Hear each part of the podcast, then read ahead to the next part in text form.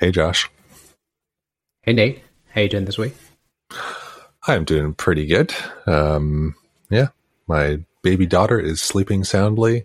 Everyone is happy for that in our house. And work is just kind of cruising along right now. So life is pretty good. How about you? Yeah, things are cruising. Kids are back in school. I feel like it's been a couple weeks and... Yeah, I think, what did I say to someone? All the people are in the right places. Transcends both a business level and a home level for me at this point in time. But yeah, things are good. Yeah, for sure. Kids back in school makes a big difference on home life, eh? Yeah, for sure.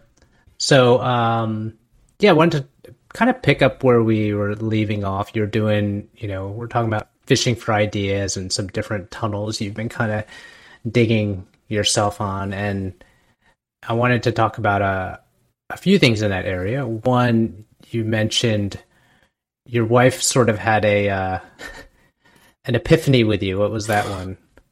Yeah. So, I don't know. I've been feeling kind of grumpy and a little bit down the last little while. And, so my wife picks up on these things and says, "Hey, you don't seem so happy." And I'm like, "Yeah, no kidding," and clearly I'm not as in touch with my emotions as she is. She said to me, she says, "Hey, like this seems to happen when you don't have a project to work on." And, I was like, "Yeah, you're right." And that's weird. Like how is that correlated? Like, the fact that I don't have a side project, I have plenty of consulting work, plenty of fulfilling things to do, but even just searching too, like that didn't really seem to cut the mustard. Like I need something to sink my teeth into. Otherwise it seems like, that gets me down somehow. I don't know what's going on there. Have you ever felt that? Yeah, I've definitely felt that. I do think it's more of when I am, when I'm doing something I enjoy and I'm excited about, like my mood is definitely elevated, which is usually pretty easy because I think I'm interested and curious and excited about lots of different things. But there's definitely times where I am trudging through the mud on things and knowing it's what I have to do. And that's probably the times that I'm not in my best moods, so to speak. Yeah, it's very interesting. And then I found I could do, if I did a little bit of coding, if I did 20 minutes of coding or 20 minutes of something interesting, maybe research kind of sort of thing on a project, that seemed to really help kind of get things going. And I wonder if it's just like seeing a challenge in something or having something difficult to work at or something like that. I don't know. Yeah, I don't know. Well, you mentioned one thing when you said you have plenty of fulfilling things to do. So what did you mean by that one? That one kind of puzzled me in that initial statement, because when I think of fulfilling, I think of like some of the things we've described. Interesting to me, there's things to figure out, there's things to build. So you mentioned fulfilling. You said you have plenty of work to do, and it's fulfilling. But was that did you actually mean that, or do we think of different words for fulfilling? No, I can see what you mean there. Like it does seem like counter. Yeah, doesn't fit. I guess when I think of fulfilling, I think of jobs that you can do that you can look back on, and be like, yeah, I did some cool thing there, or I accomplished something, or I made. Did something that, normally would make me happy about it, like in some small sense. But I guess like the part that's not fulfilling is it seems like when I have a project to work on or whatever, like a side project that kind of brings it all together and makes it all work a little better. I don't know. Maybe I'm rambling here too. No. I mean, I would assume with your consulting work, because it's you're given directions on these things, and I would suspect not all of it's challenging. Like some of it might be very CRUD app oriented stuff that's just like making the donuts, right? It's just executing and whatnot. And sometimes it could be something exciting and new. Like your probably eyes light up if someone's like, oh, I get to play with this new tool. Cool. I get to learn something new. It's something in an area of interest that I have, or I didn't even know that it's brand new. And that's enough to not be boring, right? Not something you've done, 50 times. So that is so true. 'Cause I feel like the consulting work has really become that. Like it has really become a bunch of CRUD type operations, and you're just doing the same old problem over and over again of, maybe you get into adding some numbers together, or, integrating with some new integration partner. But in the end, it's all kind of the same sort of thing. It's like, let's pipe the data from here to there, make sure that there's no, transactions that will break things and, that sort of thing. Okay. So it just sounds to me that it's probably true that not all your consulting work is exciting. There might be times you're getting that fulfillment, that overall fulfillment, creative fulfillment, interest, and all these other things, the end result of a positive emotion, or maybe we'll say a not crappy emotion. But what's interesting is, you brought up also having challenging problems, and, something like debugging code could also be challenging, but not fulfilling either.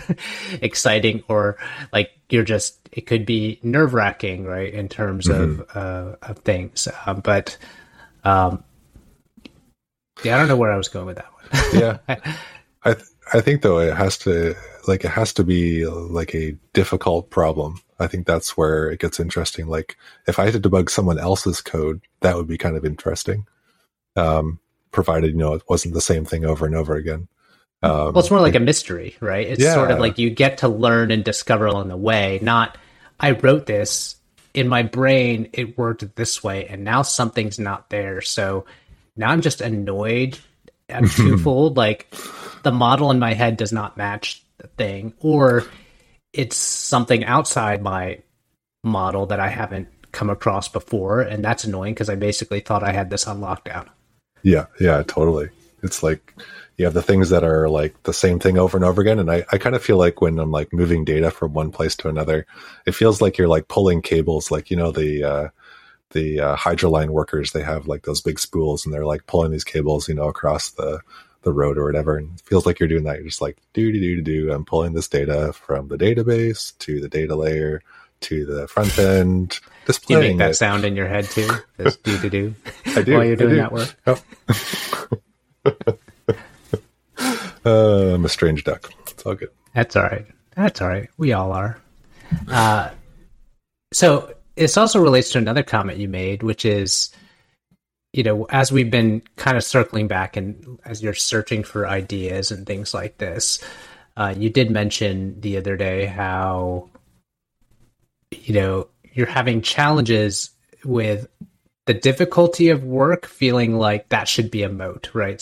So solving challenging problems that aren't just pulling data cords across, across land and doing different things like that, solving hard problems, that's interesting to you, and your gut tells you that, or your brain is telling you that this is a good problem to solve. This has value, all these things. So elaborate a little bit on that. Yeah, that's exactly it too.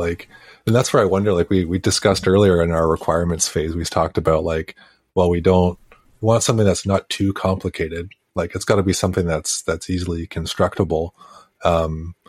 And my brain seems my gut seems to go counter to that. I know that to be true. It would be a good idea to have something that is, maybe counterpositioned or takes advantage of some different positioning to be in the market, and it should be easily constructible so that, you can test it and whatnot. But my gut says, no, make something that's complicated, that is difficult for someone to reproduce. And that will be your strength. And I just keep kind of getting pulled into these ideas that I find interesting where they're very complicated. And I don't know what's there, like, or even like how to, you know, kind of talk myself through that. Like it's just, I don't know. It keeps coming up.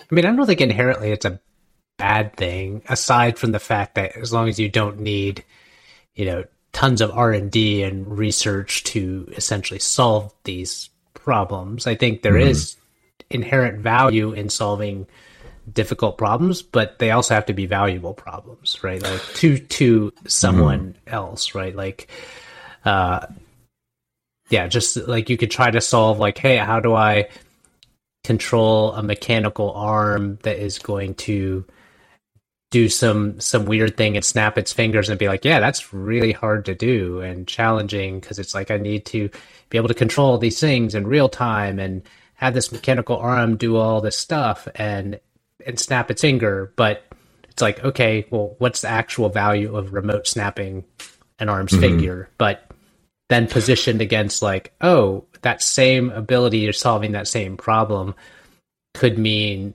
remote surgeries if it had that precise and that real time. Now that all of a sudden becomes a potentially very valuable problem to solve, but yeah, it's kind of all in that eye of the beholder, so to speak, right? Yeah, but I guess where it gets interesting though is if you do something that's in a proven market, that is kind of the next thing that the industry is pushing towards, then it seems like a reasonable idea to be able to tackle a hard problem.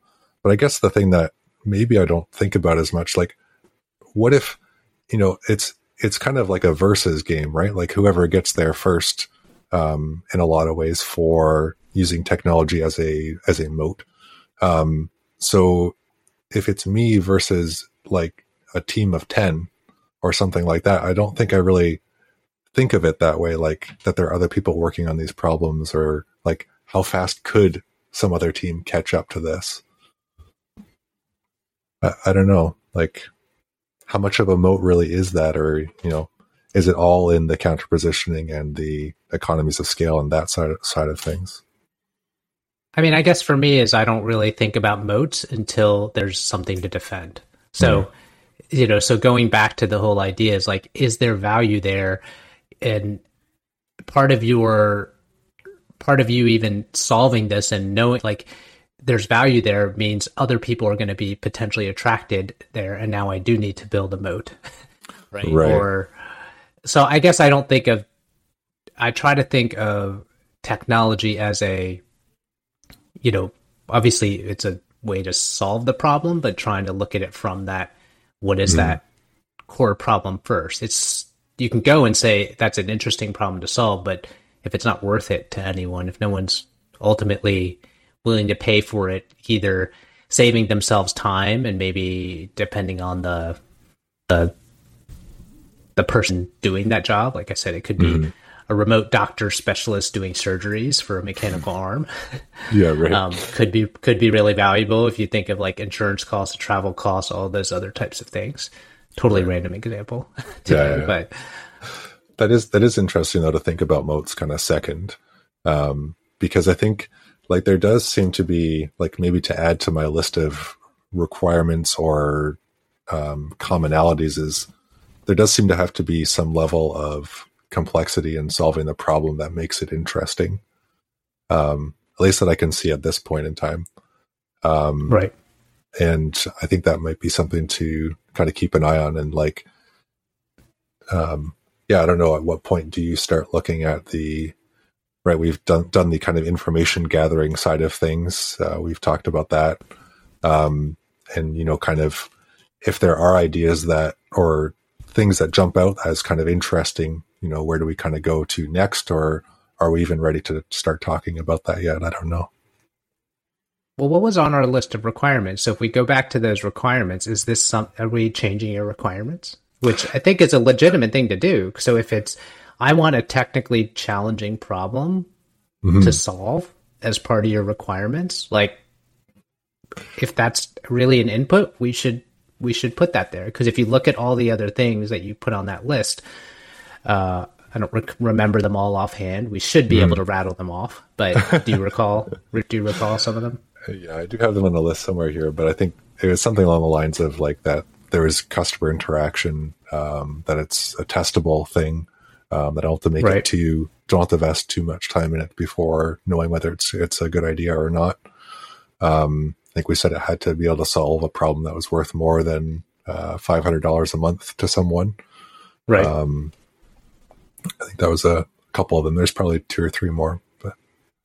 So interesting that we said a quickly testable one, yet you're also, this is part of like, you know, we're imperfect people. We're imperfect humans that are driven by emotion and things that check our own brain chemistry, right? So those things are, I wouldn't say counterposition, but a little at odds, right? Like something that you could prove easily, and maybe that's just the business problem or the business use case, but maybe they're not. But I mean, if we wanted to add this to the list and say something kind of more technically challenging, that's fine. I mean, there's a lot of businesses that are built around having that as a moat. The moat is sort of the outcome, one of the benefits of that strategy, but it also makes it potentially more restrictive in trying to find the idea. Yeah, and I guess that's where like it. I wonder if maybe we adjust the how quickly testable it is. Like, what does quickly mean, right? Like, is it a 6 months? Is it a year? Is it, you know, what is it? And I think that maybe when we had initially talked, I had been thinking of Product Sonar and the amount of time I spent on that, and, you know, not wanting to repeat that mistake. But now I think I'm starting to realize the reasons that I went down the Product Sonar path as well were that it was a technically difficult problem. You liked it. I did. It did not result in a business that you intended to happen, but you enjoyed yourself, right? Like, what could we say? What would your wife say about your demeanor during the course of if you ask her from X month to X month, how would you rate my little emoji happiness cycle? Yeah, there's definitely like an energy there, right? Like that really energized me, and that was really kind of neat. So I guess maybe if we adjust the requirements, we might say that it's something that we can test within, let's say, 6 months or something like that. And include and you're willing to throw 6 months away, which is fine. I mean, yeah, I think so. Like, okay. It's hard to, you know, if you knew at the end of 6 months that it would not be a success, you wouldn't start, but nobody ever knows when they start. Right. So I think it's interesting. It's interesting to put these constraints and almost like, what are the requirements? I almost feel like people should have even a stack rank for the requirements, because they're going to have things that are going to trump other ones, right? So like, maybe what we should do is revisit that again and just like, where would you rank those things? Because that's also going to drive how you should be approaching it, right? Like if this data thing is more important, technical problem is a more important thing to you versus getting it tested and validated quickly, right? Like, then that's going to, you might be able to find both, but they're not necessarily, like I said, necessarily at odds. But if which one is more important will sort of help drive you in a different direction. Yeah. And I think probably like those things can go somewhat together. Like, in terms of like, just because it's a complex problem doesn't mean that you can't have a partial solution, you know, after 2 months and start getting feedback already then. Some of those kinds of things, or even, you know, showing little videos of like what customers might expect, and to see how people react to that, you know, earlier, could be useful. I don't know. Right. What's interesting tidbit is, I remember how I think you're looking at some ideas in the like quality assurance and testing area, and one of the companies that I know of, there's one that's pretty expensive. They're all pretty expensive. I know it was a Y Combinator company. Okay. There's a couple of them that just got funding not very long ago. It's one that's a few years old. I don't remember the name offhand, but like Test Rigger or Testim Perfect Advance. Yeah, it's one that's more as a service, right? Like Yeah, they kind of all are. Okay. So, well, I'll find it. I know I've heard you mention the name before, but okay. Was interesting. It was, there's a story about them that, and they're probably like 10 plus years old. Okay. They were in Y Combinator, and when they were going through it, I think they came into Y Combinator with a different idea. And what they did is when they left, they essentially they had to find a new idea because their initial one didn't float. Mm. And I recall hearing the story that they basically set a minimum of, it has to be a $10,000 a month problem. So similar to our $500 a month problem, yeah, it was a $10,000 a month problem. I think that was like sort of in their requirements of some sort, mm-hmm. but that's what related to them building this like testing service. Because they basically ran around other Y Combinator companies and said, hey, would you pay $10,000 to solve this problem? Hey, would you pay $10,000 to solve this problem? Yep. And this is the one that stuck. So sort of interesting, kind of as we were talking about it. And I know you've been like looking in the test area because essentially the pitch is how many testers can it replace? How many full-time QA people can it replace? Mm-hmm. And so the metric, and if you look at the real business value, it was like saving heads, saving spend on people. Mm-hmm. And how could they do that? And you talked about proving it out, but that was a problem they were able to quickly prove out.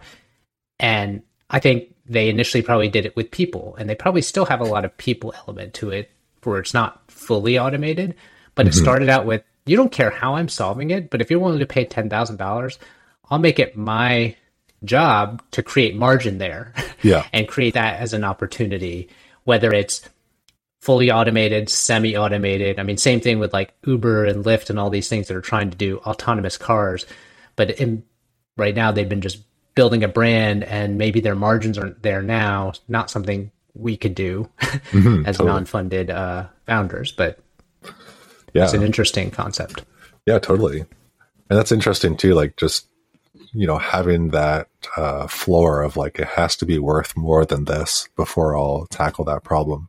Because I think when you get down into the lower end, you really get into the weeds with like almost like B2C type plays. And that seems to be a very different game than the whole B2B world. Right. I wonder how many, it'd be interesting to see how many people can come up with these requirements and also stack rank them to help them find ideas, right? Find them, or at least, again, we were using as a filter to go back and, sort these through. Because I'm sure there's other people that would have it more than $500, would prioritize that at a higher price point. People that aren't necessarily interested in solving technically challenging problems, right? Yeah. They could also be like, I really like marketing or marketers, so I want it to be in that space. Like, you don't have you can have preferences, and sometimes you might have an audience, you might have distribution channels, or you might have other assets in there you do want to use. So that might factor into your requirements and how you would stack rank them. For sure, yeah. And I think everyone's kind of unique on that, right? You bring your experience and some of the things you like and don't like into that. And I think what's just been really interesting to me in all this is just how your emotions get into it too. It's not just like you can just come up with a list that is mentally like a computed list or something like that, of things that are perfect for you. It's there is some emotion that goes into it too. Yeah, we're developers, but we're not robots. Some might like to disagree with that, but I think you're right. No, but and that's where I kind of come back with that whole, like, if you can, the more informed you are about what you enjoy and what you don't, because maybe, again, when you started your other SaaS products, like, you knew a lot less about this stuff, about yourself, right? About what would be a potential fit and what are the stuff that you do enjoy.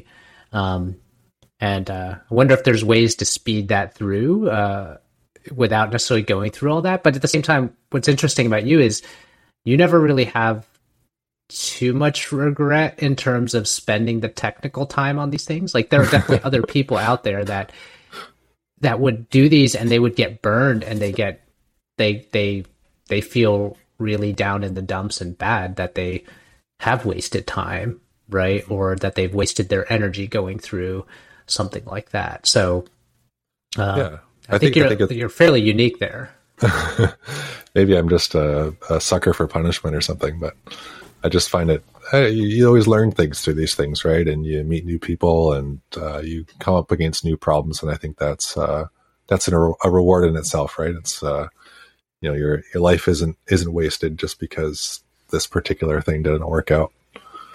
No, I 100% agree. I'm the same way. So it's not, I think we're too, I think it's one of those things we're probably weirder than others, potentially on like kind of shrugging it off, be like, well, I learned something. Hey, I met some people. I got to play with that technology and like, I now know a bit better for it. Right. Like, yeah. But there's definitely people that get frustrated, right? I'm like, this is my fourth one. It should be happening by now. And it's like, yeah, I know. Sure. Yeah, and I think that's important too. Like the exercise of doing all this is it's a fun thing to do, right? Like this is something that's a challenge and a way to use the skills that we have. I don't think that it's like I have to have this or else. If it never happens, it's like, oh well, I guess that's the way it is, right? There's more things in life too. Cool. Yeah, I guess just wrapping up, maybe I think what wouldn't be a bad idea is, again, taking a look at those requirements again that you made. Let's actually, I know you said you had them written out, but let's try to stack rank them, rethink a bit, maybe other things you want to add, like add this technical thing. Where does that sit in this pecking order of, going through and being like, well, if I had this but not this, is that okay? Or what is really, which one is ahead of different ones in a nice rank could be, I think, interesting to talk about. And also then with that set, we could even say, what areas does that help narrow our search, right? We've had this inspiration element that we've had you listening to different things, but now it's like, what were you interested in some of the things that came in? What were the things you wanted to dig in deeper when you got certain information or articles into your head and feeds, and also how does that look now? And maybe we'll just be able to have a more refined criteria of where you should be, hunting versus just fishing. Yeah, totally. I think that sounds great. This has been a good discussion. Cool. All right. Well, then I'll talk to you later. Yep. Bye. Thanks for joining us today. If you enjoyed our podcast, please share with a friend. We're new to this podcasting thing, and we'd love to hear what you have to say. Tweet us at Searching for SaaS on Twitter. That's searching, 4, SaaS. Or send an email to searchingforsaas@gmail.com. See you next week.